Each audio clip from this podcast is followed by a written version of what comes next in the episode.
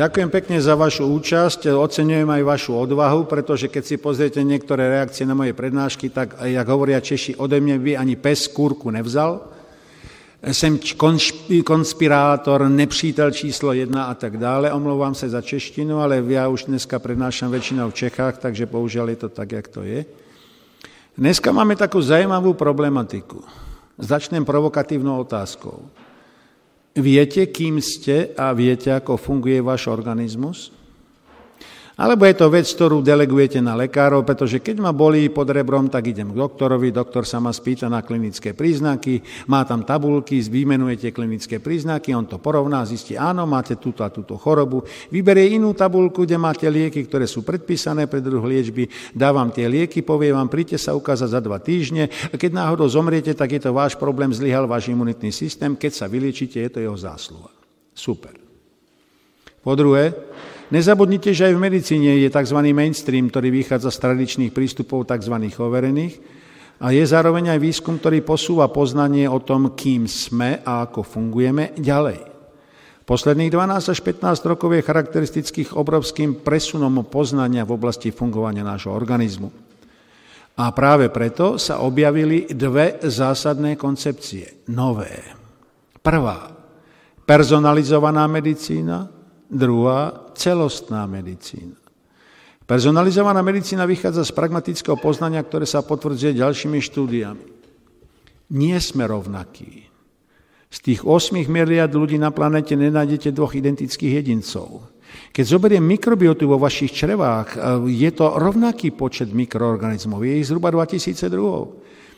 Ale zhodnosť architektúry mikrobioty je len 30 Všetko ostatné je individuálna architektúra.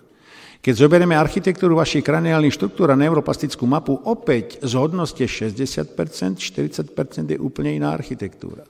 Znamená to teda, že každý z nás je jedinečnou kombináciou a výtvorom v rámci univerza a každý z nás ale teda vyžaduje individuálny prístup. Preto tá personalizovaná medicína. Druhou stránkou celostná medicína. Začína stále viac a viac prevládať poznanie, že nemôžete skúmať mozog bez tela. Nemôžete skúmať, prečo máte srdcový infarkt bez toho, aby ste poznali celé fungovanie vášho organizmu. Znamená to, že všetko je prepojené so všetkým. Ak chcete teda vedieť, prečo to tak je, musíte analyzovať všetky orgány, informačné systémy, všetko ostatné. Tretí zásadný poznatok.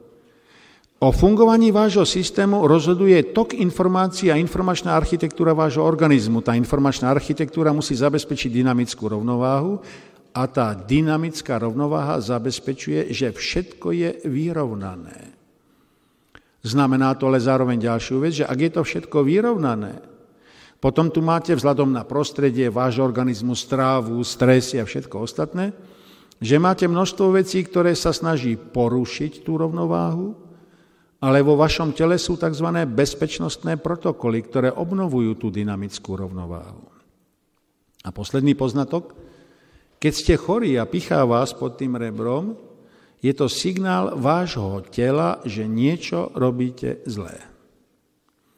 My sme sa odnaučili čítať signály nášho tela, počúvať vlastné telo, pretože mám senzorický systém, mám MR, mám novú generáciu MR, ktorá sleduje magnetickú rezonanciu i biochemické procesy, máme všetky senzorické systémy a tak ďalej. Na čo by som sa zaoberal počúvaním vlastného tela? Ale zabudli sme, že to telo hovorí nielen o tom, že signalizuje, že niečo je problémové, ale zároveň vám dáva signál, prečo je to problémové.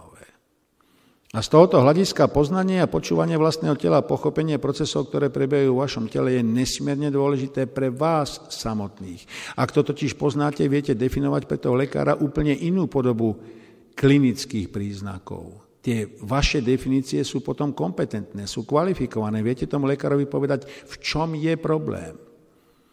A hlavnou úlohou lekára není len liečiť váš klinický stav, ale zistiť príčinu choroby, a odstrániť ju. Predstavte si, že vďaka medicíne sa už tí mladí kolegovia, čo tu sedia, dožijú 90 možno stovky. Ak nebudete riešiť príčinu onkologického ochorení, tak si absolvujete síce dlhý vek, ale budete mať 4-5 remisí rakoviny s chemoterapiou so všetkým ostatným. Jaký zmysel má potom taký život? Čiže musíme odhaliť príčinu choroby. No a teraz dovolte prejsť na vlastný organizmus. Základom vyrovnanej dynamickej rovnováhy vášho tela je tzv. zlatá triáda. Zlatá triáda predstavuje prvý mozog, druhý mozog, tráviaci trakt, imunitný systém. Prečo táto triáda? Pretože všetko je prepojené od toho, aká je podoba vašej mikrobioty vo vašom črevnom trakte, cez produkovanie vašej nálady, emócií, cez informačnú architektúru od tráviaceho traktu do mozgu, prvého a druhého, a od toho mozgu spätne zase k jednotlivým tráviacim štruktúram. Nesmierne dôležité je poznanie, prečo to tak je. Predstavte si, že o vývoji života na planete rozhoduje horných 50 cm pôdy. Dobre počujete, horných 50 cm pôdy a horných 5 metrov hladiny oceánu. Žiadne reči Gréty a ostatných. Prečo tých 50 cm? V tých 50 cm máte štruktúru mikroorganizmov, ktoré pretvárajú minerálne zloženie pôdy. Vytvárajú živiny a látky, ktoré sa koncentrujú v potrave, vy tú potravu konzumujete. Konzumujete ju tráviacím traktom. Mikrobiota vo vašom tráviacom trakte sa v mnohom podobá mikrobiote v pôde. Ak je zladenosť prenosu minerálov medzi pôdou a vašim tráviacím traktom vhodná, váš organizmus funguje, vaše mitochondrie produkujú energiu, vidíte dobre, krvný obeh funguje a tak ďalej. Ale predstavte si, že človek je tvor lenivý, Nechcem byť cynikom, že celý technický rozvoj je len snahou byť viac lenivý. A vy nebudete zaorávať hnoj, robiť hlbokú orbu, nebudete vracať uhlík prirodzený do pôdy. Rozprašite chémiu. Skvelé, je to pohodlné, necítite vanilkovou vúni chléva, nezaoberáte sa hnojom ani ničím iným.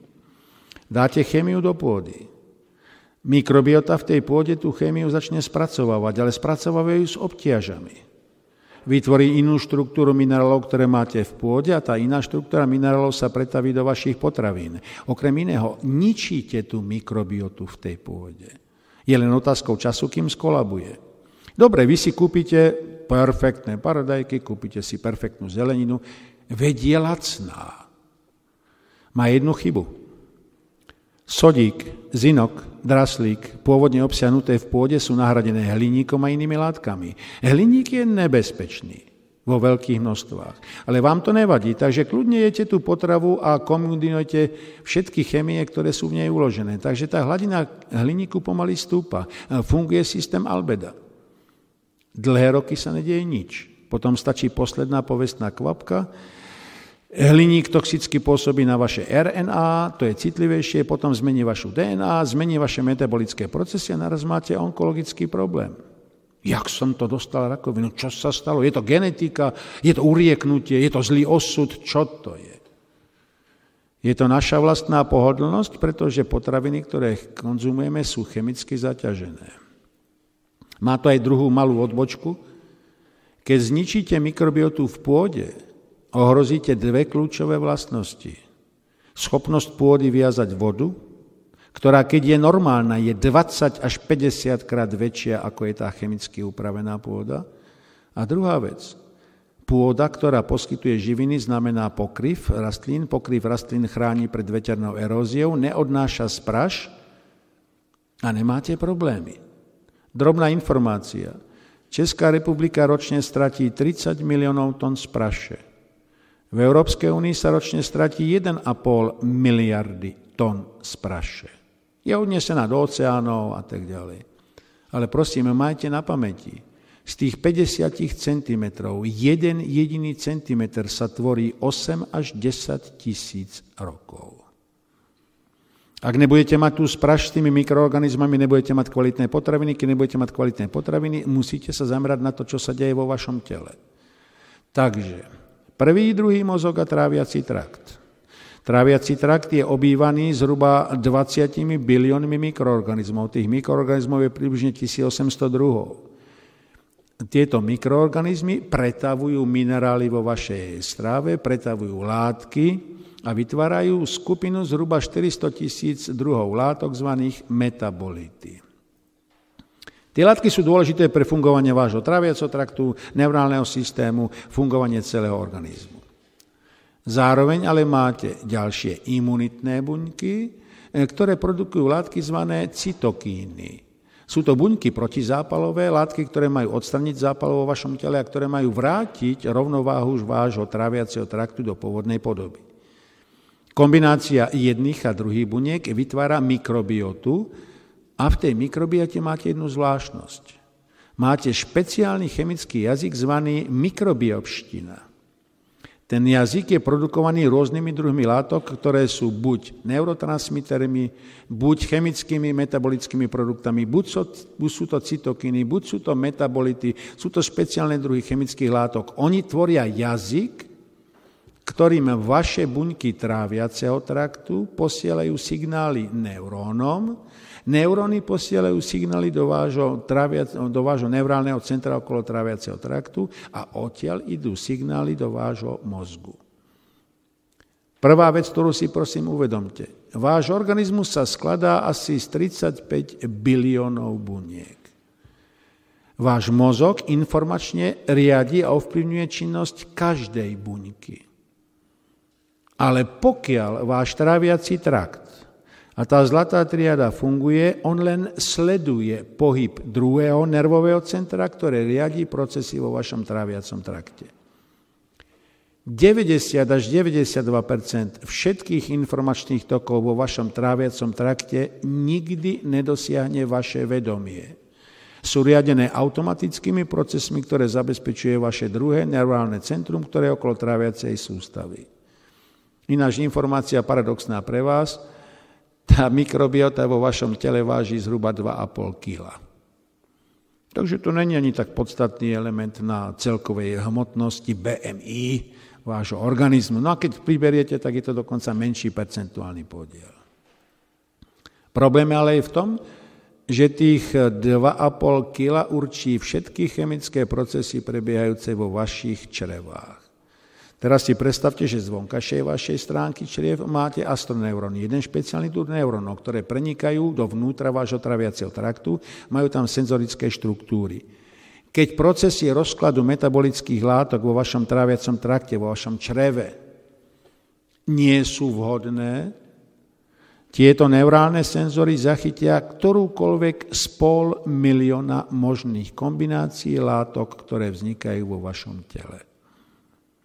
Keďže zistia látky kritické, látky nekritické, poskytnú informácie astroneurónom, astroneuróny cez bludivý nerv poskytujú informácie do centrálneho mozgu i do neurálneho riadiaceho centra okolo tráviaceho traktu. To centrum vydá pokyn imunitným buňkám, imunitné buňky začnú produkovať cytokíny, ktoré majú vytvoriť liečivé zápaly. Tie liečivé zápaly rozkladajú to, čo je toxické pre vás a vedú k obnove vášho, nazvime to, mikrobiálneho príjemného. A problém je v tom, že keď zjete niečo zlé, rýchlosť peristaltiky tráviaceho traktu sa zvýši zo 109 minút na 20 minút. Musíte to vypraviť von z tela, rýchle musíte sa zbaviť tých toxických látok. Imunitný systém produkuje zvýšené množstvo cytokínov, ktoré vytvárajú lokálne zápaly, ktoré riešia reakcie na všetky nevhodné prostriedky, ktoré ste zjedli. Bez vášho vedomia. Všetko nedosahuje úroveň vedomého zásahu. Ale pozor, metabolita a mikrobiota vášho traviaceho traktu ovplyvňuje vaše emočné štruktúry. Znamená to, že máte dobrú náladu, zlú náladu, že máte pocit záťaže, že máte pocit nevoľnosti, bolí vás hlava, máte všetko možné, ktoré rozladí váš pohodový stav.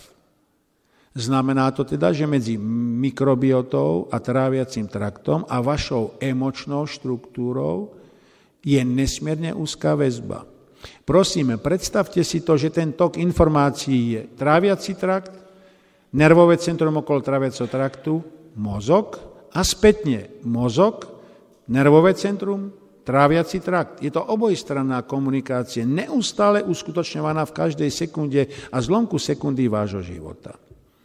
Kľúčom, prečo hovoríme o obojstrannej komunikácii, je, že keď by váš senzorický systém zistil, že niečo zlé je, ale mozgový signál by sa nedostal späť k tráviacemu traktu, váš organizmus by nemohol reagovať na to, čo je príčinou problémov. Preto je dôležitá tá obojstranná komunikácia. Tá mikrobiopština, ktorá je založená na chemických látkach a substanciách, na všetkých enzymoch a hormónoch, na všetkom tom, čo máte skryté pod názvom dopamín, oxytocín a tak ďalej, to je vlastne chemický signál predávaný vo vnútri vášho tela. Na ňo reagujú senzory neurálnych buniek a tie poskytujú prenos informácií a rozhodovanie mozgu. Prosím, nezabudnite. Váš mozog vždy rozhoduje celostne za celý organizmus. Nedáva teda len pokyn napríklad obličkám, lebo je tam ladvinová kolika a teda bolesti, ktoré sú okolo močového traktu, sa riešia len močovým traktom. Nie. Reaguje celý organizmus na krízový stav. Prvá základná poznatok. Druhý. O fungovaní vášho stavu rozhoduje skutočne informačná architektúra. Jeden z hlavných problémov súčasnosti je v tom, že dneska všetci počujete o umelej inteligencii. Umelá inteligencia nás môže nahradiť, bude geniálna, bude za nás robiť všetko a tak ďalej. Prosím, žiadnu umelú inteligenciu ľudského typu nemáme. Sú to len kombinácie algoritmov, ktoré už prebehli niektorých udalostí, ktoré sa vzájomne kombinujú a vďaka rýchlosti pohybu signálov v umelej inteligencii, čo je 300 tisíc km za sekundu, môže vytvárať obrovské databázové súbory a nové kombinácie programov. Ale umelá inteligencia a dnes nevieme, čo je vaše vedomie. Vieme len tri veci. Vec prvá. Je pravdepodobne nemateriálne. Vec druhá súvisí so schopnosťou mozgu vytvárať abstraktný obraz reality a fungovať v tom abstraktnom obraze reality. Vec tretia, nevieme ho zmerať. Jeden z pokusov vyjadriť vaše myslenie vychádza z kvantovej biológie. Znamená to, že kvantová fyzika je založená na zvláštnom jave. Jednote hmotnej častice a vlnenia. Vlnenie je nemateriálne. Hmotná častica je hmotná. Je to teda dualita, materiálne a nemateriálne zložky.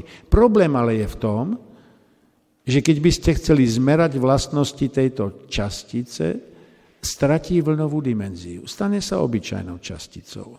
Čiže nemáme technológie, ktorými by sme dokázali zmerať to, čo nazývame kvantový stav. Ale vieme, že napríklad jedno z vysvetlení pohybu vašich informácií v neurálnych systémoch je pohyb iontov, ktoré prechádzajú cez tzv. mikrotubuly, prenikajú ako zvláštny tok informačných sekvencií, kvant, a tie vytvárajú vo vašich neurálnych systémoch obraz reality a preto máte aj senzorické systémy a preto si vytvárate obraz sveta okolo. Ale pozor, ten kvantový systém funguje aj pri spätnom usmerňovaní vášho organizmu jednotlivých orgánov. To znamená, ak signál o varovaní prišiel do mozgu, mozog zváži, ktorý orgán je napadnutý, aktivuje imunitný systém, dá pokyn k aktivácii celej sústavy reakčných mechanizmov, od toho, že rýchle zvýšite frekvenciu vášho tepu, cez to, že ste pripravení rýchle dobehnúť na vecko, pretože by vás postihla náhla príhoda hnačková, až k tomu, že sa zmenila funkcia mikrobioty. Znamená to teda, že vlastne tento spätný obraz fungovania vášho organizmu je neustálým odrazom kontroly, informačnej kontroly. No problém je v tom, že toto o vedomí nevieme, preto aj tí korektní mm, analytici umelej inteligencie alebo neurologovia vám povedia, bohužiaľ, nevieme, kde je vaše vedomie. E, chcete povedať, že nemáte myšlienky, lebo nikto nezmeral váhu, veľkosť, elektrický impuls myšlienky? Áno, dneska máte špeciálne druhy sledovania, kedy sledujem pohyb neurónov a pohyb elektronov vo vašom tele. Niektorí vedci tvrdia, že stačí na pohyb myšlienok definovať pohyb elektronov. Čiže keď dám pánom na hlavu prilbu a ukážem im nahú babu, vidím, ako sa zvýšila frekvencia pohybu elektronov v niektorých neurálnych systémoch. Znamená to, že myslia na tú nahú babu, predstavujú si, čo s tou nahou babou a že teda sme odhalili fungovanie myšlienok? Niektorí tvrdia, že áno. Tí rozumní tvrdia vôbec nie. Pretože ten pohyb elektronov a jontov je jedna zo siedmých dimenzií, v ktorých funguje váš neurálny systém. Máte tam biochemické, neurostimulačné, vibračné, harmonizačné a nemateriálnu zložku. Vy viete, že tá informácia prenikla z bodu A do bodu B, ale neviete za Boha zistiť, Jak sa to mohlo stať? Je to nemateriálny presun informácie.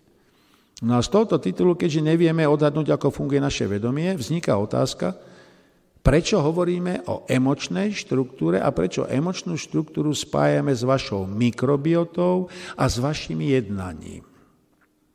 Prvá vec. Váš mozog obsahuje štyri primárne funkcie. Bojuj, uteč, sociálnu a poznávaciu.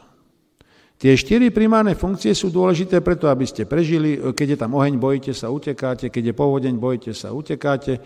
Keď vidíte, ako nejaký krpec mláti niekoho a vy ste veľký, silný, tak neutekáte, zasiahnete do boja, lebo vy ste veľký, netreba sa obávať. Tá sociálna funkcia znamená, že sme všetci sociálne bytosti. K vášmu životu potrebujete komunikáciu s ostatnými ľuďmi, výmenu informácií. By ste sa divili, akým spôsobom výmena týchto informácií ovplyvňuje vaše myslenie, vytváranie abstraktnej predstavy sveta okolo vás a prípravy vás na reakciu vízie v tohoto sveta. Kľúčová je štvrtá, poznávacia funkcia. Preto ten váš mozog okolo tráviaceho traktu si predstavte ako superpočítač, ktorý riadi všetky automatické procesy vo vašom tele. Vy na ne nemyslíte, on ich usmerňuje sám, bez vášho vedomia. Nepotrebujete vedomé usmerňovanie. No a tento superpočítač vás vlastne zbavuje nutnosti riešiť operatívne veci. Ten druhý geniálny výtvor, váš mozog, je zameraný na vonkajšie prostredie. Preto keď zoberiete vaše senzorické systémy, pikoška je, že nemáte 5 zmyslových orgánov, ale 21. Znamená to, že všetky tieto informácie zmyslových orgánov majú jeden primárny cieľ. Určiť vašu polohu v časopriestore, teda v tom priestore, v ktorom fungujete. To je primárna smernica, ktorá určí vašu pozíciu a všetko ostatné. Ale kľúčový problém nás, bytostí pohybujúcich sa v toku informácií, je v jednej zvláštnej rovine. Vy si neuvedomujete, že v každej sekunde vášho života všetky senzorické systémy vášho tela, všetky biochemické procesy, všetko to, čo prebieha v mikrobiote, vo vašom srdci a inde, vysiela miliardy signálov. Signálov o vnútornom stave tela, a signálov z vonkajšieho prostredia. Keby ste to neregulovali, tak sa stane presne to, čo je v elektrickej sieti, ktorá je preťažená a vedie to k blackoutu.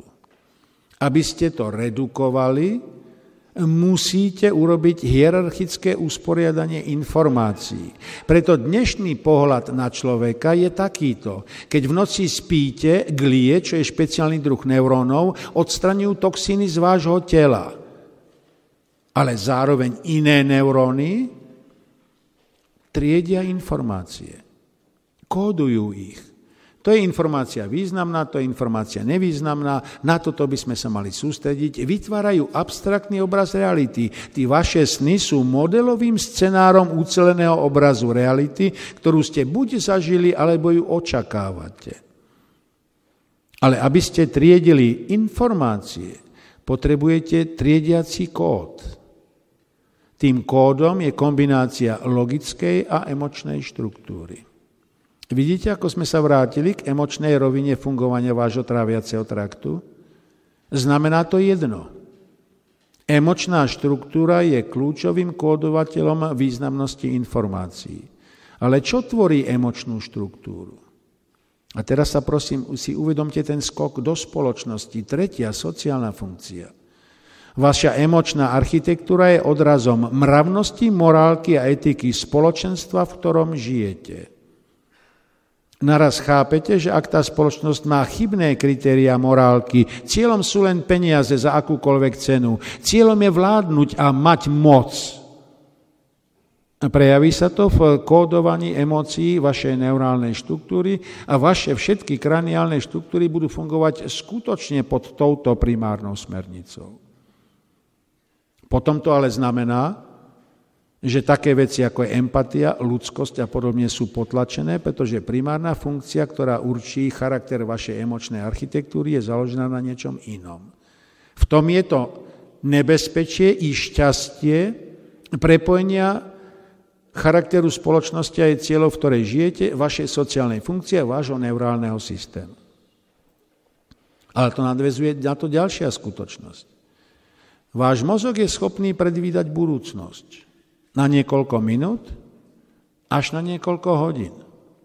Tú budúcnosť predvída tým, že kombinuje skúsenosti z minulosti, ale kombinuje s reálnym stavom informácií, ktoré dostávate teraz, pričom kombinuje informácie o vašom vnútornom stave organizmu a informácie o prostredí, v ktorom váš organizmus je.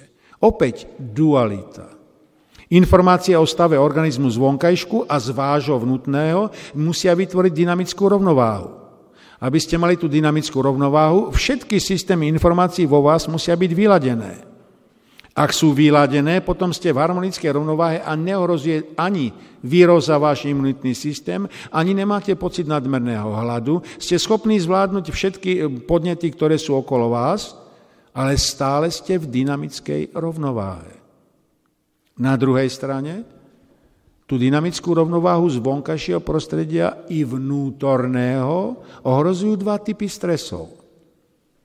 E nikdy ste sa nezamýšľali nad tým, čo pre vaše zdravie, spánok, srdce znamená obrovská kombinácia vonkajších stresov, svetelný stres, zvukový stres, elektromagnetický stres, chemický stres, to všetko mení podmienky fungovania vášho tráviaceho traktu, fungovania mikrobioty v tom tráviacom trakte, mení to všetky princípy dynamickej rovnováhy spracovania minerálnych prvkov a látok vo vašom organizme. A zároveň to znamená, že váš imunitný systém môže byť buď plne funkčný, alebo vďaka stresom ohrozený. Drobná poznámka, Všetci ste magnetické bytosti. Fungujete ako samostatný magnetický subjekt s vlastnými siločiarami. Fungujete v magnetickom poli Zeme, ktoré okrem iného vytvára vám alenové pásy, ktoré nás chránia pred radiáciou z vesmíru, ale ktoré zároveň znamenajú, že každý tvor, rastlina, živočích je magneticky polarizovaná. A budete mať 5G. 5G je skalárny systém pri nízkych frekvenciách nemusí ohrozovať polaritu vášho magnetického pola. Ale vtedy by prevádzkovateľia systému nezarobili. Takže spustíte 100% 5G. Znamená to, že budete mať 100 krát viac informácií, 100 krát väčší tok informácií elektromagnetickým vlnením. Nebude mať vplyv na váš tráviaci trakt, na váš imunitný systém, na váš zrak, na fungovanie vášho srdcového svalu a tak ďalej. Ale prečo by som sa s tým zaoberal, keď budem môcť streamovať film za 3-4 minúty?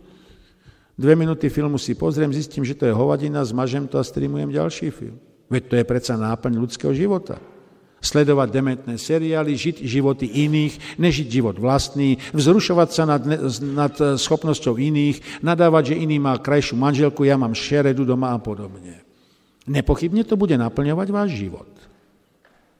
Problém ale je v tom, že výskumy vplyvu na magnetické pole vášho tela nikto nerobí. Sú parciálne skúsenosti z niektorých miest, kde zavedli systém 5G, ale sú dosť rozporuplné.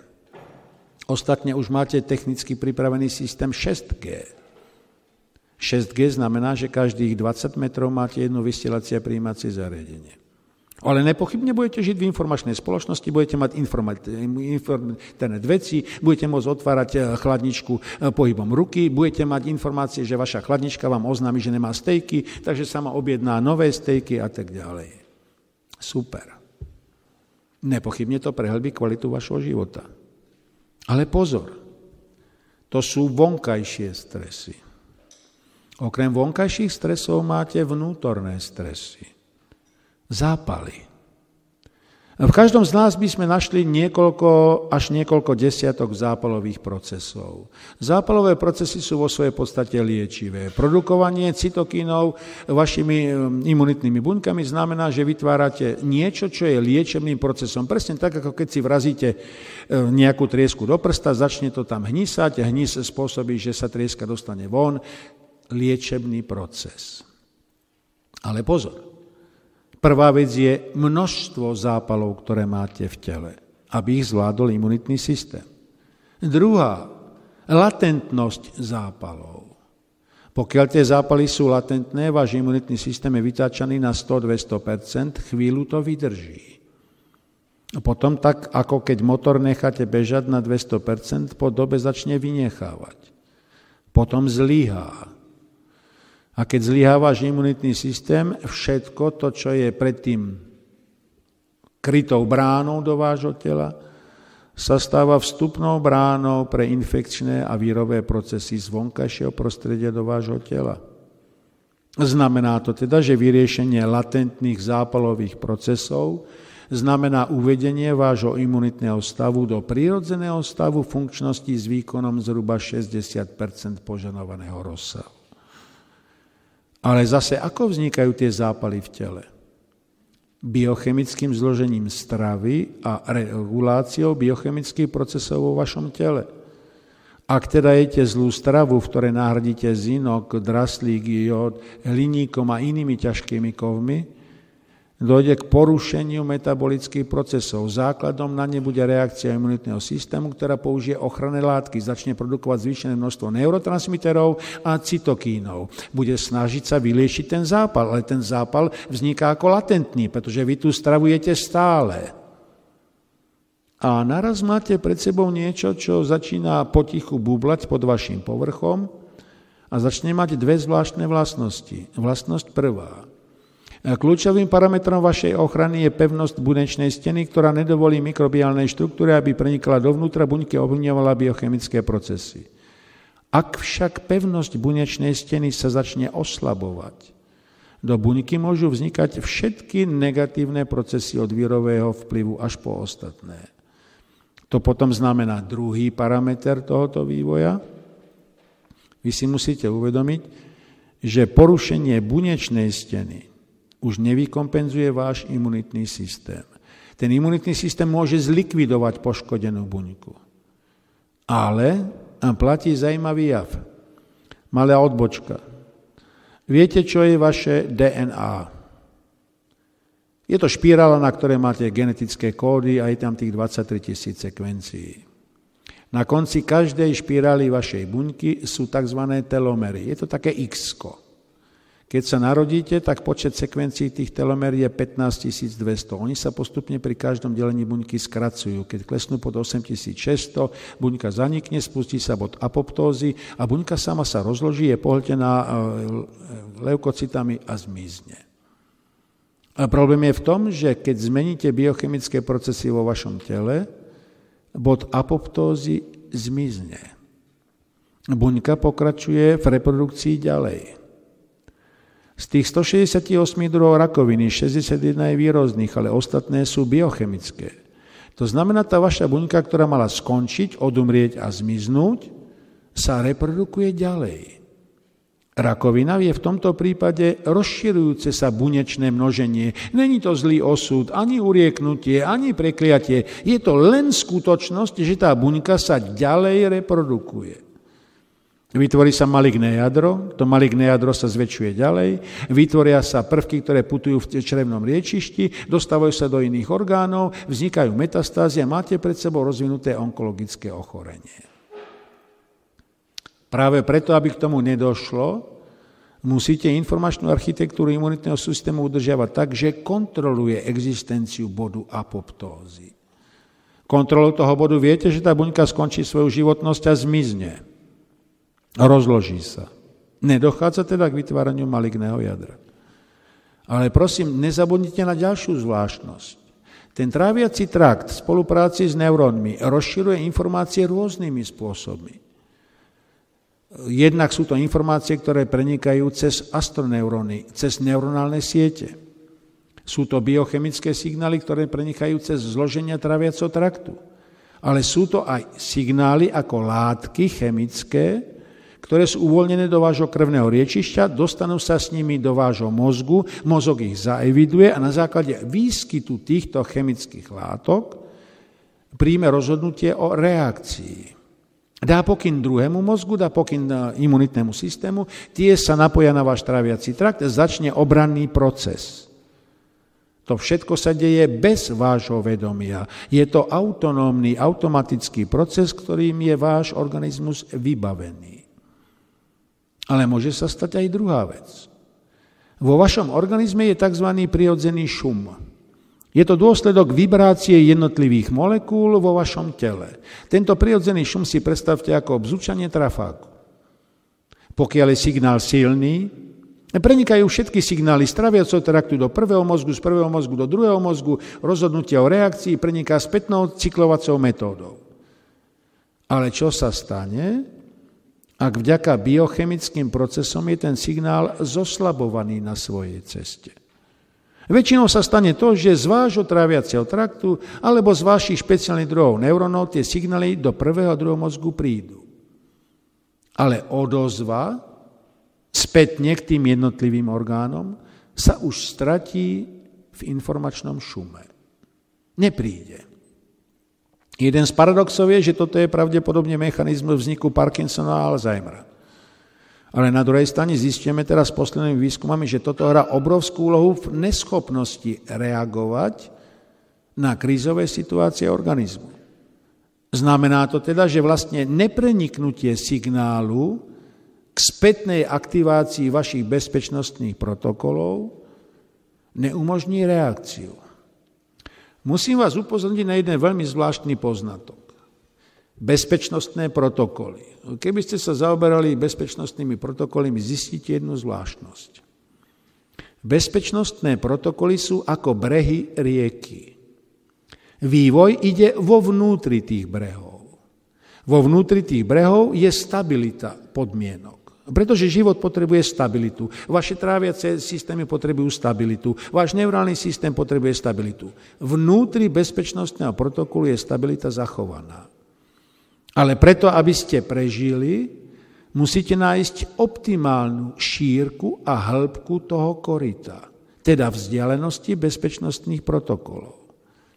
Paradox výskumov je, že tie bezpečnostné protokoly z pravidla vymedzujú veľmi úzku hladinu a úzku hĺbku stabilného prostredia.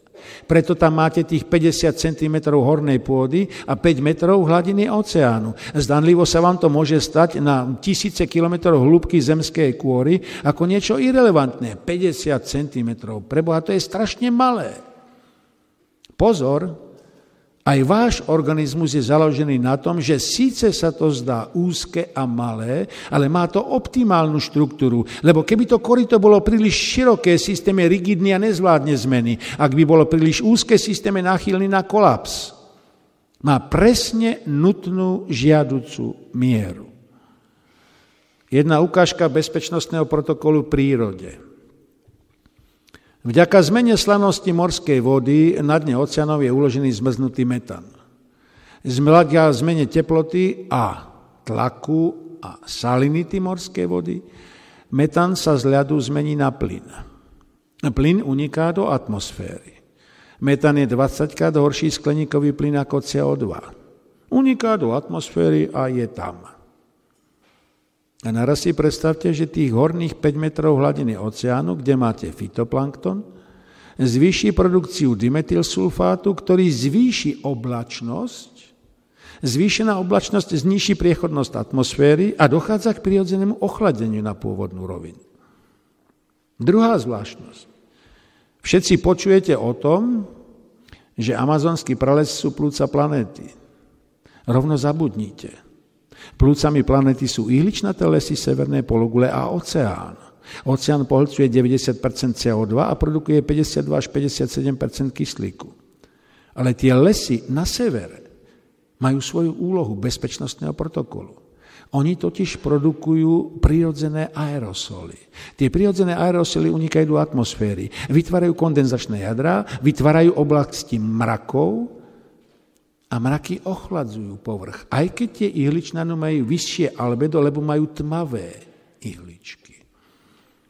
No a vo vašom organizme existujú takisto bezpečnostné protokoly. Napríklad, ak sa zvýši nepriechodnosť vašich ciev, srdce zvýši činnosť a zvýši tlak, aby zabezpečilo prekrvenie vašich orgánov. Bez ohľadu na to, že môže dojsť ku vzniku trombózy a bez ohľadu na to, že vyšší tlak môže spôsobiť prasknutie vlásočníc vo vašom neurálnom systéme.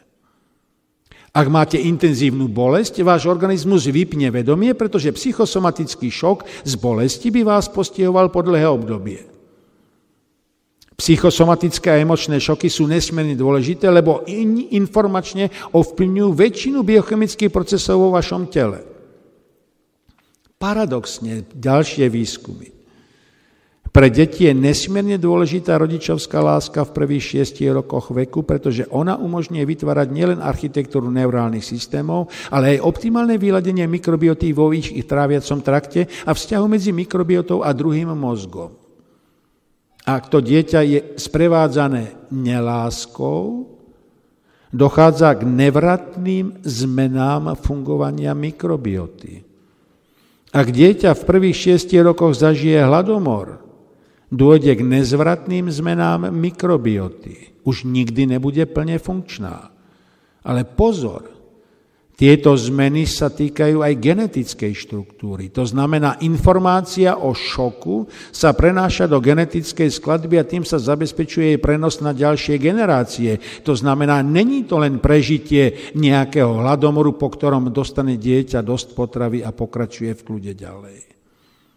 Nezabudnite, že každá emočná štruktúra má fyziologickú a informačnú zložku.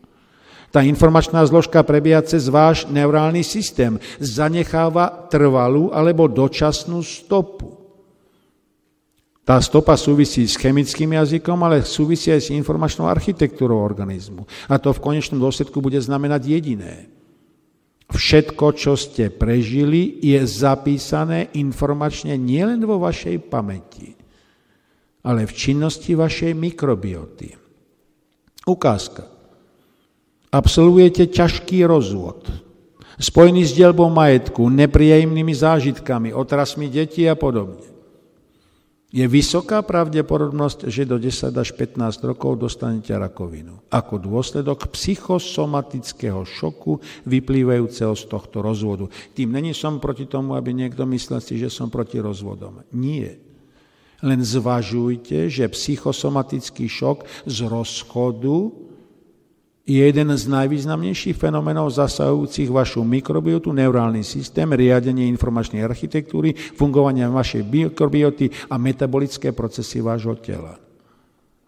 Nie náhodou kanadskí psychológovia a e, neurologovia dospeli k zaujímavému záveru. Pre váš život sú rozhodujúce dva najnebezpečnejšie psychosomatické šoky. Šok jedna. Strata najbližších ľudí. Rozvod je strata tiež toho najbližšieho.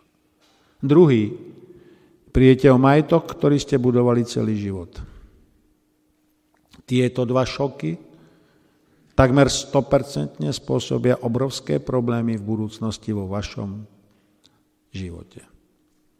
Nie len ekonomickom, psychologickom, ale pre všetkým fyziologickom živote. No a keď zoberiete rozvodovosť v slovenských podmienkach a vidíte skutočnosť, že dneska sa množí krásny postoj, jak sa rozídeme, no pošlem ti SMS-ku, choď do čerta. A už nemám odvahu ani povedať to do očí tomu partnerovi. To znamená, vytvárame obrovský predpoklad pre emočný stres, ktorý sa bude premietať stále hĺbšie a hĺbšie do fungovania života spoločnosti. Ale toto všetko má ďalšiu, nazvime to, zajímavú biochemickú a informačnú architektúru. Koľko si pamätáte? A poviete si iracionálna otázka. Prečo utrávenie? Prosím, pamätáte si každú sekundu vášho života, ale pozor, vy si nepamätáte len seba. Pamätáte si celý kontext danej udalosti. S kým ste boli? čo mal oblečené on a vy, aké bolo počasie, kde ste sa stretli, čo sa dialo, čo bolo predmetom rozhovoru. Že si to nepamätáte, je produkt jednej z primárnych funkcií neurálneho systému. To, čo denne nepoužívate, je dočasne odpojené. Není vymazané. Je len odpojené. Preto Američania, keď zamerali pozornosť a podarilo sa im vyvinúť substanciu, tak vám dám tú substanciu a vy si spomeniete na každú sekundu vášho života. Znamená to, že všetky tieto informácie sú uložené vo vašich pamäťových engramoch. Zatiaľ nevieme technicky definovať schopnosť úložiska dát o každej sekunde vášho života. Keby sme to vedeli technicky urobiť, tak nemáte problém s cloudovým uložením dát, pretože všetko toto bez problémov uložíte. Váš mozog to dokáže. Všetky pamäťové engramy sledujú všetko to, čo je okolo vás. Takže ak vám niekto bude tvrdiť, že jednou z hlavných výhod umelej inteligencie je pamäť, není to pamäť, ale prístup k databázam na celej planete. Áno, to tá umelá inteligencia má. Jedných z hlavných limitov neurálneho systému je to, že vy si pamätáte predovšetkým vlastný život. Všetky neurálne procesy sú z 80% zamerané na vnútorný stav vášho tela, nie na komunikáciu medzi mozgami ostatných ľudí. Výmena informácií sa deje verbálne a neverbálne, ale má na to špeciálnu sústavu zmyslových orgánov. Ale nie je to bezpečnostný tok informácií o architektúre vášho tela. Viem, že to je trošku zložité, ale skúste si to predstaviť. Vy sami a informácie dovnútra vás samých a informácie o prostredí, v ktorom ste, ktoré tiež idú k vám, ale ako idú ako druhý tok informácií. A mozog z týchto dvoch vytvorí architektúru, ale pretože má druhý mozog, ktorý sa venuje automatickému riadeniu procesov, tak ten sa nezaťažuje vonkajším javom, takže ten vonkajší jav je tu. Ale ten mozog má ďalšiu zvláštnu vlastnosť. Singula, amygdala. Predná zadná časť. Všetky senzorické systémy sústredujú informácie o globálnom obraze do zadnej časti. V zadnej časti vznikne okamžitý spôsob riešenia a reagencie na daný stav, nezohľadňuje všetky detaily, nezohľadňuje všetko, čo je okolo vás, nezohľadňuje váš vnútorný stav organizmu, ale zvolí primárnu smernicu, primárnu cestu. Lebo vyžaduje sa rýchlosť. A to je to, čo vás napadne, že touto ulicou nepôjdem, idem tou vedľajšou. Šiestý zmysel. Niečo, čo vás varuje. Tam idem, tam neidem. Tuto sa zdržím, tam sa nezdržím. To je produkt vašej zadnej časti, vašej cinguly, ktorá zvažuje predpokladaný obraz budúcnosti. Na druhej strane potom sa ten informačný balík posunie do prednej časti, predná časť vytvorí detailný obraz, určí všetky detaily štruktúry, posilní to prvotné rozhodnutie, ale už je produktom celostného obrazu. Nie len ten hlavnej primárnej smernice. Ale jak je to možné, že ten mozog je toto schopný vytvoriť? Je to len kombinácia, tak ako robí umelá inteligencia, kombináciu algoritmov, ktoré má k dispozícii, ale veď váš mozog nemá všetky informácie k dispozícii. A teraz malá presmička. Prečo toto sa viaže na proces vášho starnutia? Pretože aby ste mali dostatok informácií, potrebujete čas. Čas o informáciách z vonkajšieho prostredia, ktoré sa stávajú kľúčom, a čas o informáciách a možných alternatívnych stavoch vášho organizmu. Kombináciou prvého a druhého toku vzniká pre mozog možnosť vytvárať abstraktný obraz budúcej reality. Nič vzlom, ale mladí ľudia nemajú tie skúsenosti. Nemajú ten informačný zásobník, ktorý má vyšší vek. Takže aby príroda bola dokonalá, vytvorí mladých, stredný, starý vek, aby sa tie informácie mohli pretaviť do poznania, spomente si na tú primárnu funkciu vašej hlavy, poznanie, a to poznanie rozširujete a posúvate ho ďalej aby ste pochopili, aký ten svet okolo vás je. Pretože poznaním sveta okolo vás ste lepšie pripravení na budúce udalosti, ktoré nastanú nie vo vašom organizme, v prostredí, v ktorom budete žiť. No ale dnešná spoločnosť vyhlásila, že vrázky sú nežiaduce, všetci musíme byť mladí až do smrti, dámy budú používať liposukciu, páni sa budú odochlpovať, úplne super, všetci budeme mladí, nádherní. Neporušili ste bezpečnostný protokol prírody? Druhá otázka, prečo o starnutí? Váš organizmus je naprogramovaný na 110 až 120 rokov zdravého života. Znamená to, že kumulovanie informácií po tých 120 rokov umožňuje zásadný posun poznania reality, v ktorej žijete. Tento posun poznania môžete odovzdať ďalšej generácii, to znamená, neustále prebieha proces lepšieho poznania sveta, v ktorom ste. Ale vy zomierate v 60 70 80 Áno, teraz každú dekadu predlžím váš život zhruba o 2,7 roka. 1,1 roka je rok zdravý, 1,6 roka je rok chorý. No keď mám byť na kapačkách a na chemoterapii, tak s prepáčením ďakujem pekne. Nebudem rozvíjať poznanie. No a z toho vyplýva ďalší zaujímavý paradox. Zase mikrobiota, informácie, neurálny systém. Čo je starnutie? Skúsili ste sa nad tým niekedy zamyslieť? Je to opotrebenie vašich buniek, dorazenie do stavu 8300 sekvencií, kedy už telomeráza sa zlikviduje. A teraz vám poviem veci, ktoré vás budú šokovať. Prvá. Sú orgány vo vašom tele, ktoré nestarnú. Je to váš mozog. On nestarne. Neuróny vznikajú po celú dobu vášho života. Tých 15 miliard neurónov, tvoriacich váš mysliaci komplex, nestarne ale starne 85 miliard glí, ktoré opečovávajú tých 15 miliard mysliacich neurónov. Tí starnú. Starnú vaše astroneuróny a starnú aj vaše ekoneuróny. Ale nie tých 15 miliard tvoriacich váš mozog. Vaše srdce nestarne. Starne len ostrosrdcovník. Zajímavé je, že za normálnych podmienok, aby ten organizmus bol vyrovnaný, mali by všetky orgány starnúť rovnakým tempom. Ale nestarnú. Niektoré nestanú vôbec, niektoré nestanú pomaly, niektoré stanú rýchle. Predstavte si, že vo vašom organizme tie informačné toky sú niekde zo sedemnásobené. Bezpečnostný protokol. Ale niektoré rovnako vitálne majú iba jeden jediný informačný kanál. Prečo to tak je? Tam bohužiaľ vám musia korektní odborníci povedať, nevieme. No a samozrejme máte zvláštnu látku zvanú telomeráza, ktorá môže zastaviť starnutie telomer a vy by ste mali žiť hodne dlho. Paradox alebo úsmev planéty je v tom, že túto látku prirodzene majú len kozy a slony. Nikto iný. Máte enzym P53. Fantastická vec. Ten enzym zabraňuje zániku bodu apoptózy. Zabraňuje rakovine. Vieme, že ten enzym existuje u rôznej hladiny jednotlivých ľudí a živočíchov, ale nevieme ho vyrobiť synteticky. Nedá sa zatiaľ vyrobiť synteticky.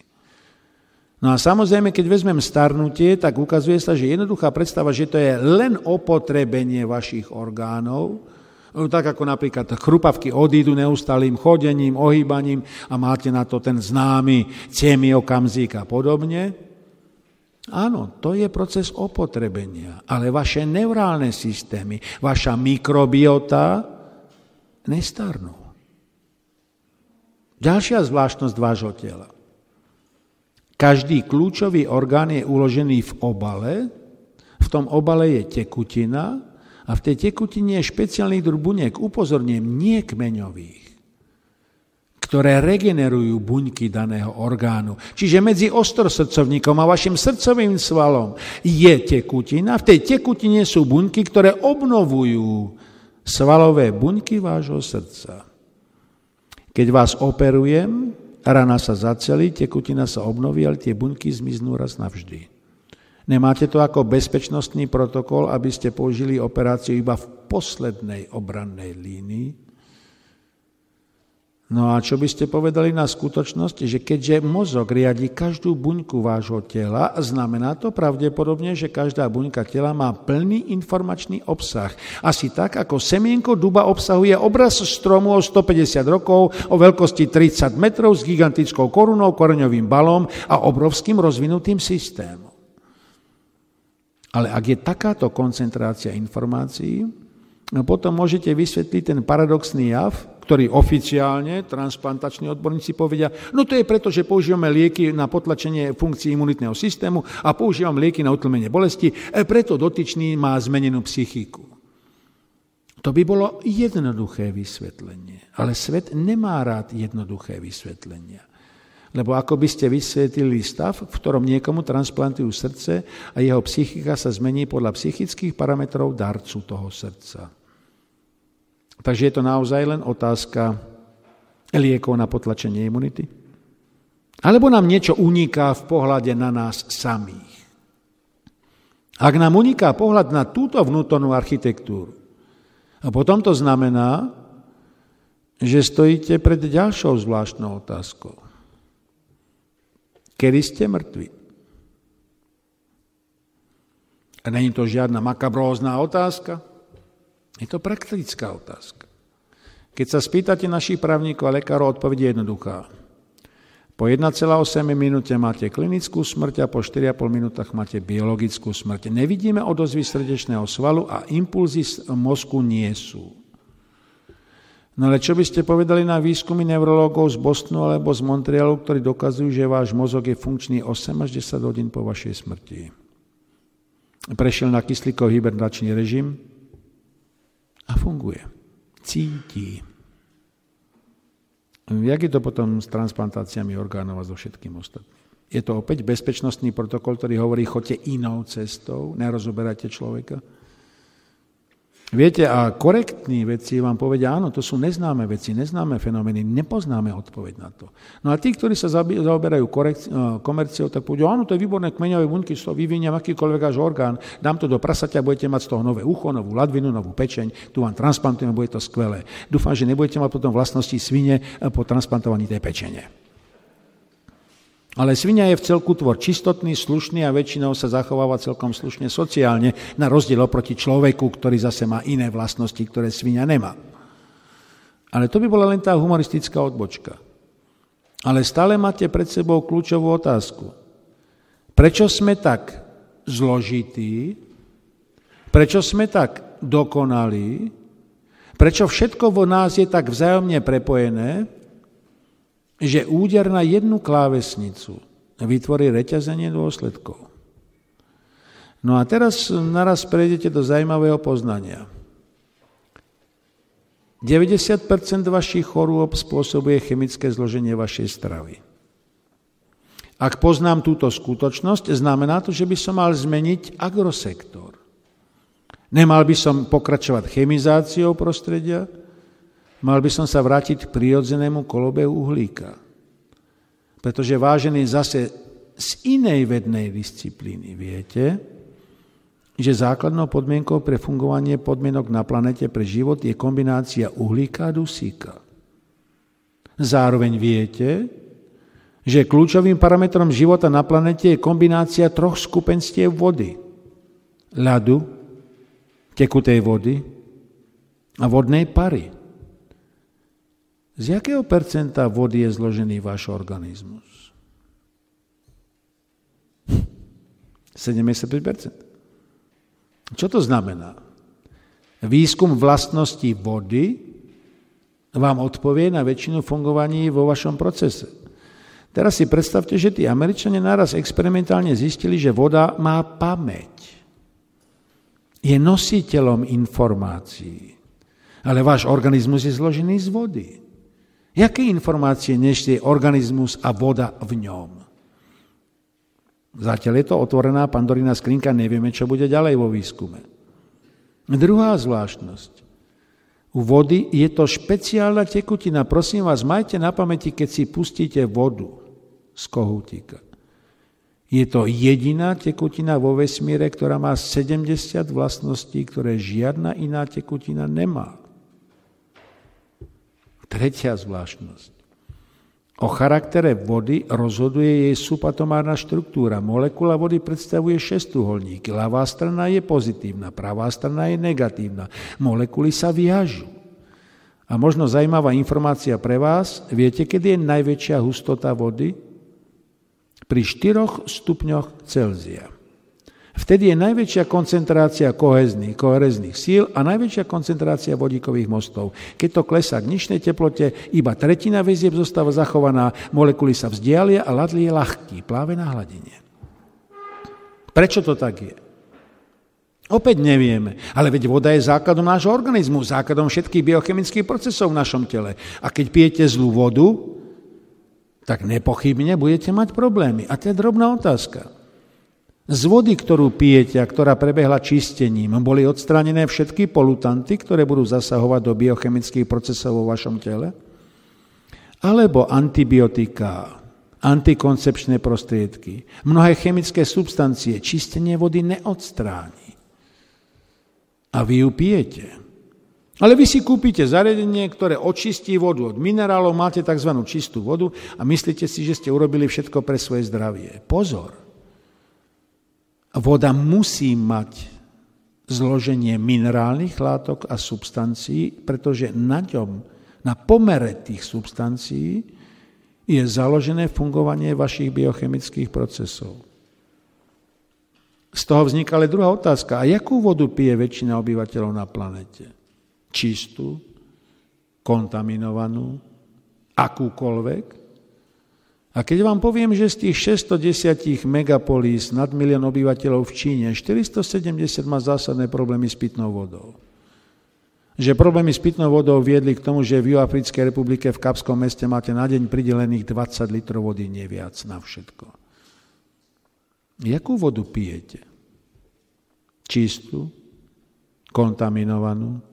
Jaká je väzba medzi tou vodou a chorobami? Dokonca sa dá vysledovať väzba medzi biochemickým zložením vody a prevažujúcim druhom chorôb podľa jednotlivých teritórií. A skutočne prichádzame k záveru, že by ste mali konzumovať jedine potraviny do vzdialenosti 300 km okolo miesta, v ktorom žijete, pretože vzhľadom na mikrobiálne, minerálne, a iné zloženie prostredia, vy ste nastavení na to miesto, kde ste sa narodili a kde žijete. Môžete to nazvať faktor zotrvačnosti alebo aj ináč, ale faktom je, že to je jeden z ďalších významných fenomenov, ktorý ovplyvňuje vaše fungovanie, bytie, žitie. No a z toho vyplýva ďalšia záležitosť. Áno, je to krásne, keď tí buráky sú z Argentíny a sú lacné. Len nezabudnite na to, že tá cena vás môže výjsť set sakramensky dráho. Tie talianské jahody môžu byť skvelé, ale vaša mikrobiota ich nemusí prijať. Môže spôsobiť alergiu. Že skutočne nie náhodou jedným z kľúčových fenoménov vo väzbe na vaše zdravie je lokalizácia. Tam, kde ste žili prvých 6 rokov, tam, kde sa vytvorila architektúra vašej mikrobioty, ktorá je už nezmeniteľná. Tam, kde ste pripravení na parametre vonkajšieho prostredia v kombinácii s vašim vlastným telom, ktoré vytvoria a vytvárajú podmienky pre mozog, ktorý potom urobí ten abstraktný obraz reality a reakcie na realitu. No a prichádzame k ďalšiemu zvláštnemu fenoménu, nazývanému diverzita, rôznorodosť. Tá diverzita znamená, že systém musí mať dostatočnú mieru rôznorodosti, aby bol pevný a krehký zároveň. Malá odbočka.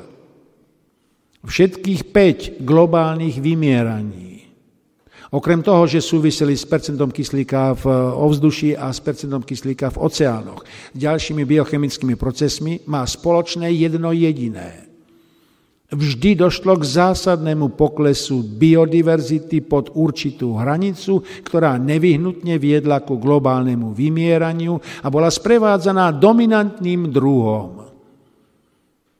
Tí dinosaury ináč vymierali 18 miliónov rokov, takže asi to nebol len ten meteorit, ktorý spadol na Juhotakán. A teraz sa vás pýtam, vás vôbec neprekvapuje údaj teraz publikovaný asi pred mesiacom, že do desiatich rokov zmizne milión druhov cicavcov a stavovcov? Neuvedomujete si, že ste súčasťou biodiverzity na planéte a že tá biodiverzita, ak klesne pod kritickú hranicu, nastáva globálne vymieranie? A prečo o tom hovorím?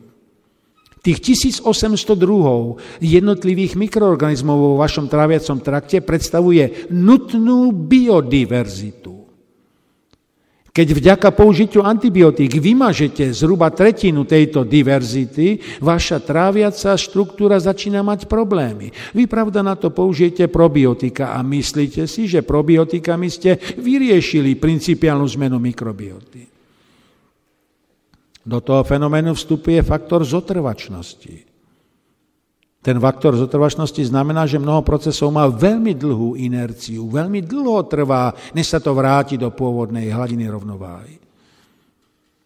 A práve to je jedna zo skutočností, ktorú poznáme, že táto biodiverzita sa týka všetkých fóriem života. Pretože opäť platí princíp vzájomnej previazanosti. A tá biodiverzita vášho tráviaceho traktu má paradoxný rozmer. 1800 druhov, 20 až 25 biliónov mikroorganizmov. Ale z tých 1800 druhov 90% tvoria dva druhy. Firmidites, euridites. Jedni spôsobujú potrebu minerálov a pocit hladu, takže sa prežierate. A nevadí vám bény, ani hmotnostný index. A druhá znamená, že minerálov máte dostatok a organizmus len udržiava hladinu úrovne minerálov.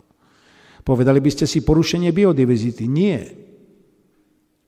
Tých 90% dvoch druhov je zároveň v dynamickej previazanej rovnováhe s tými ďalšími 1700 druhmi, ktoré sú mimo. To všetko vytvára dynamickú rovnováhu, ktorá sa udržuje vzhľadom na biochemické procesy. A opäť máte princíp dynamickej rovnováhy, ktorý znamená, že všetko, čo sa vo vás deje, je kombináciou druhovej rôznorodosti, stabilnosti a krehkosti prostredia, vyváženosti jednotlivých systémov, vzájomného prepojenia, informačnej architektúry a v konečnom dôsledku zotrvačnosti v čase prebiehajúcich procesov. To ste vy. Ako môžete zasiahnuť do vývoja vlastného organizmu? Jedzte stravu, ktorá je podľa možnosti čo najmenej chemicky upravovaná. Jedzte stravu, ktorá je fermentovaná, pretože tam prebiehajú úpravné procesy prirodzené. Jedzte relatívne menej. Ideálne je kombinovať stravu a pôst. V čase pôstu sa biochemické procesy vášho tela vracajú do pôvodného harmonického stavu že to niektoré náboženstva premietli do Ramadánu a do pôstu pred Veľkou nocou, teraz aktuálny fenomén. Je to len odraz poznania, možno intuitívneho, že skutočne očista i pôstom je nesmierne dôležitá. Harmonizuje ten stav vášho organizmu. No a samozrejme, nesmierne dôležitý je neustály pohyb. Človek je hýbajúca sa bytosť. Nie sediaca ani ležiaca, hýbajúca sa. S tým súvisí ďalší fenomén, ktorý by ste mali mať. Čo vás naplňa uspokojením? Tvorivá činnosť. Nikdy ste sa nezamysleli nad tým, že zasadíte strom, on rozkvitne. Pocit uspokojenia. Vytvoríte stoličku, fantastické, uspokojí vás to. Študujete knihy a príjete na nové poznanie. Uspokojí vás to. Prosím, nezabudnite, že človek má zakódované v neurálnych engramoch tvorivosť. Skúste nič nerobiť pol roka. Maňána. Ležím. Super. Koľko vás to bude baviť? Keď budete mať pocit prázdnoty, tak toto nejde ďalej, musím niečo vytvoriť. E, prosím vás, to není len preto, že ste pošinutí v zmysloch a že niečo chcete tvoriť. Je to zakódované vo vašich neurálnych systémoch.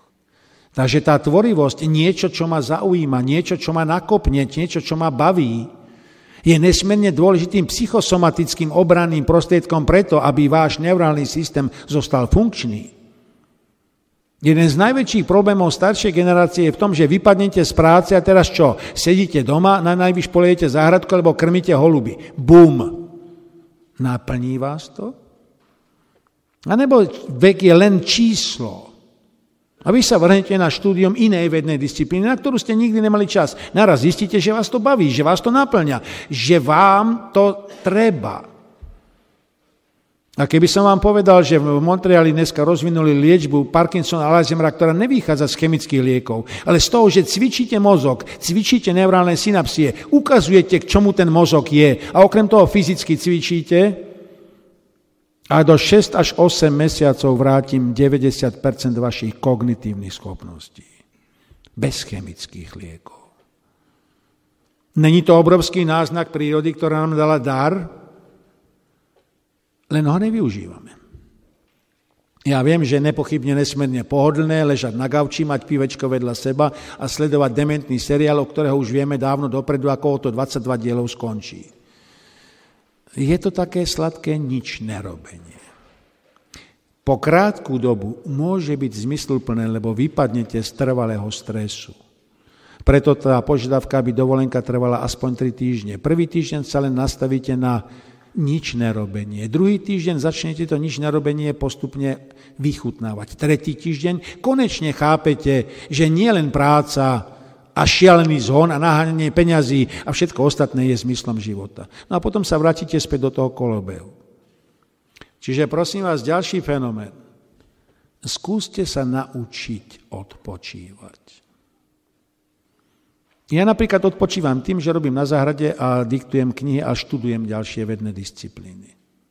Niekto povie, však to není odpočinok, 70 rokov, ty si sa zbláznil, si magor? Nie. Poznanie vám dáva úplne iný pohľad na svet okolo vás.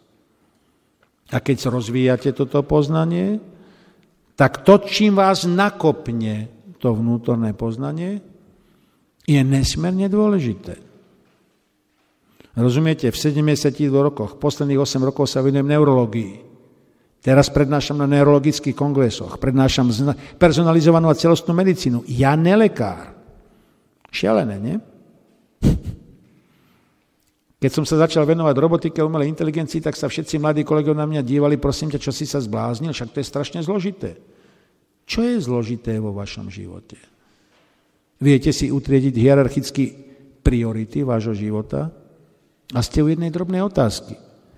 Do 10 rokov, opakujem, do 10 rokov vám spoločnosť dá obrovský dar.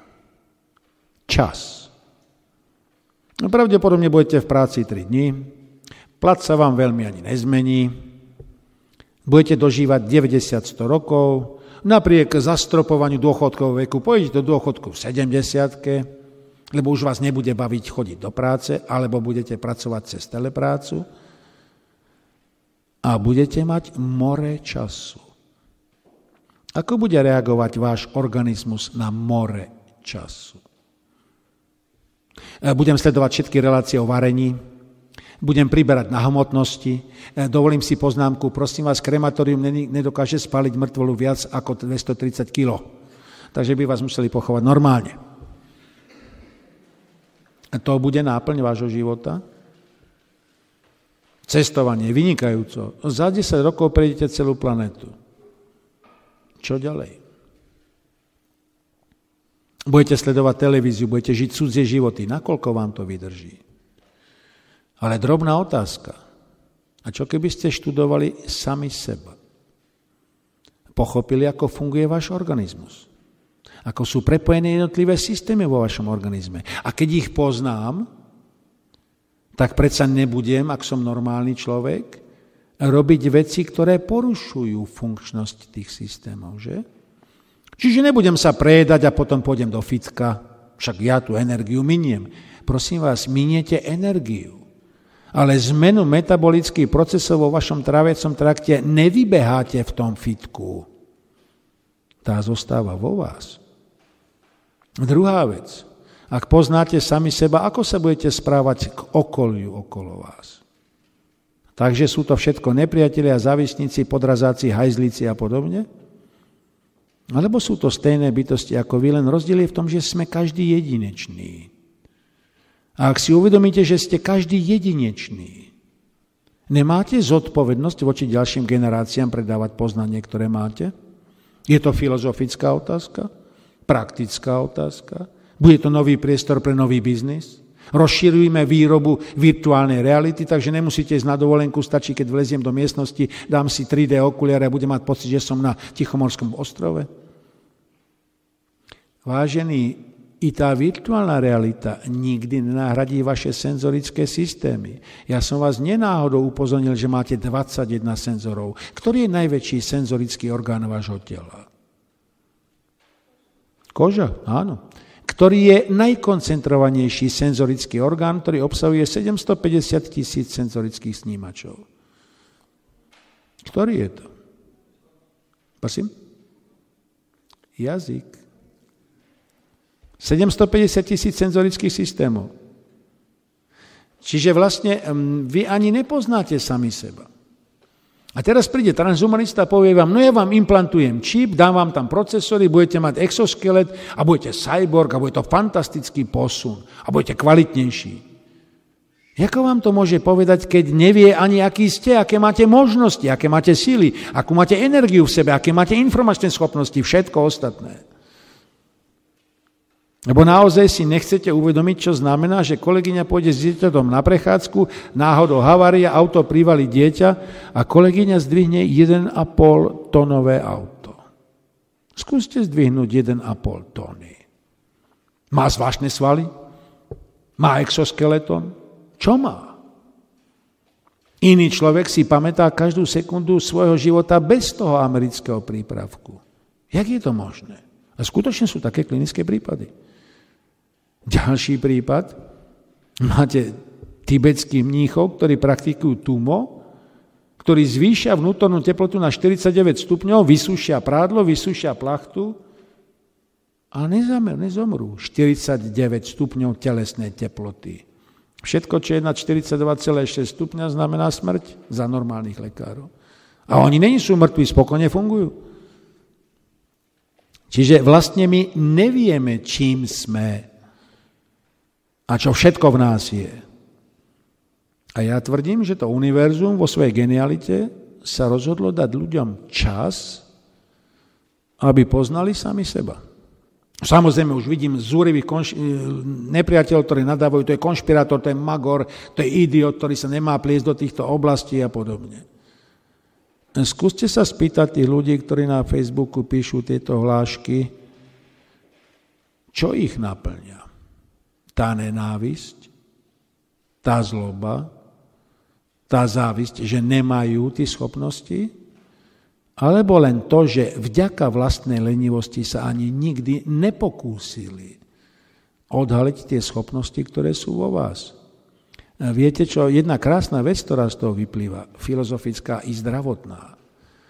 Ak sa prestanete na ľudí okolo seba dívať ako na konkurentov, nepriateľov, a zistíte, že sú to stejní ľudia ako vy, predstavte si, ako sa vám žije, keď není toľko zloby.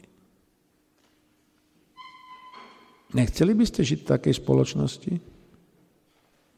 Alebo je jednoduchšie závidieť tomu susedovi kurňa, on má dve auta, ja mám jedno auto. A nech, nech no autom nemu postriekajú, dobre, perfektne, to bude nádhera. A prečo dneska máte toľko ľudí, ktorí robia zlo, aj keď z toho nič nemajú. Je teda človek zlý, alebo to zlo proste vyplýva z toho, že neodhalil v sebe, čo je v ňom. A v tomto ohľade, pamätajte, nestačí jesť len zdravé potraviny. Áno, je to 90% príčiny chorôb, ale tí zdravé potraviny musíte zviazať aj so zdravým myslením. A to zdravé myslenie znamená, že začnete mať iné životné priority. Nie ísť do Kauflandu, lebo majú Black Friday.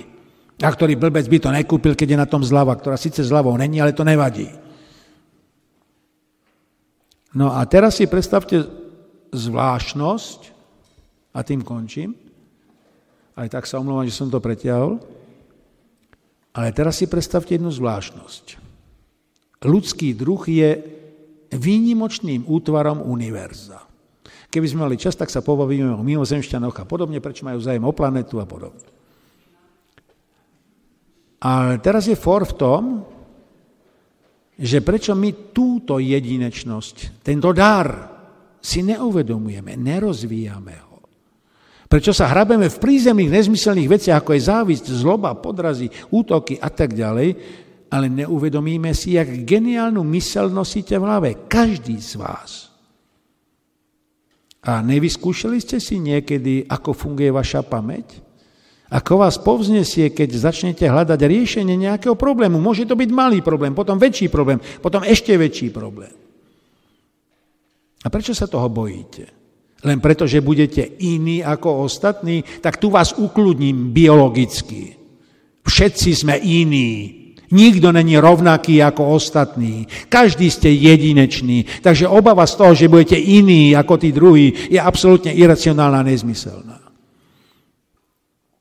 Ale skúste premýšľať nad poslednou vecou.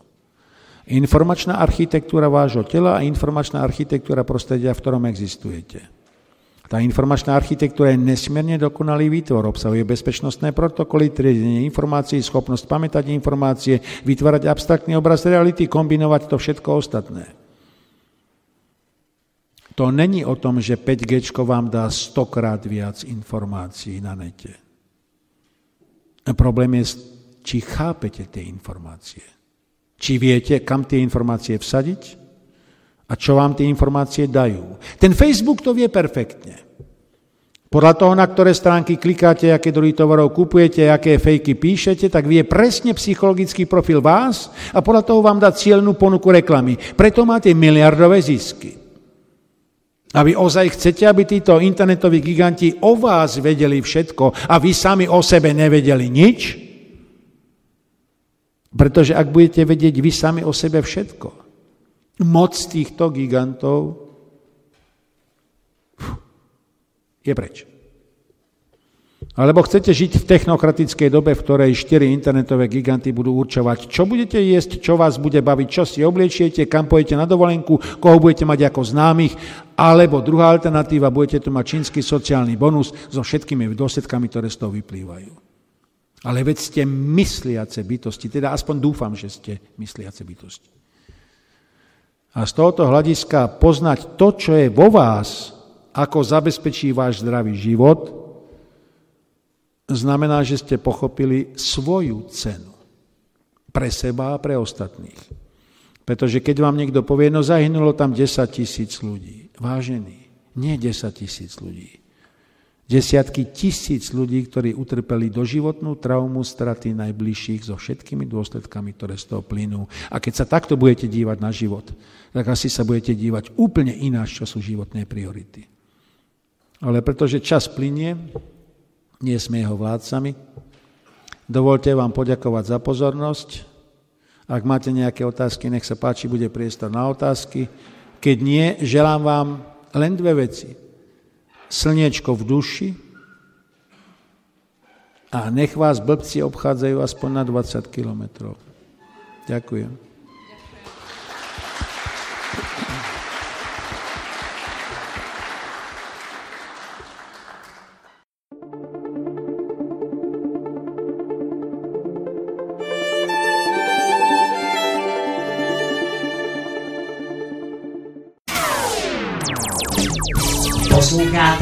Posloucháte Svobodný vysílač. CS. Projekt internetového svobodného rádia.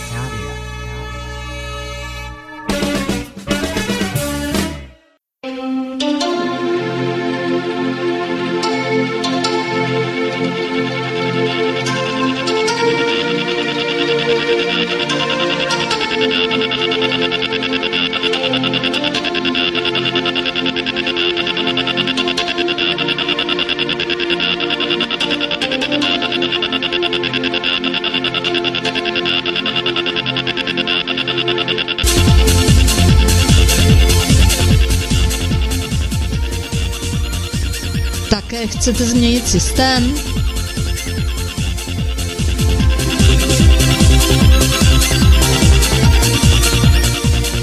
Změňte postoj.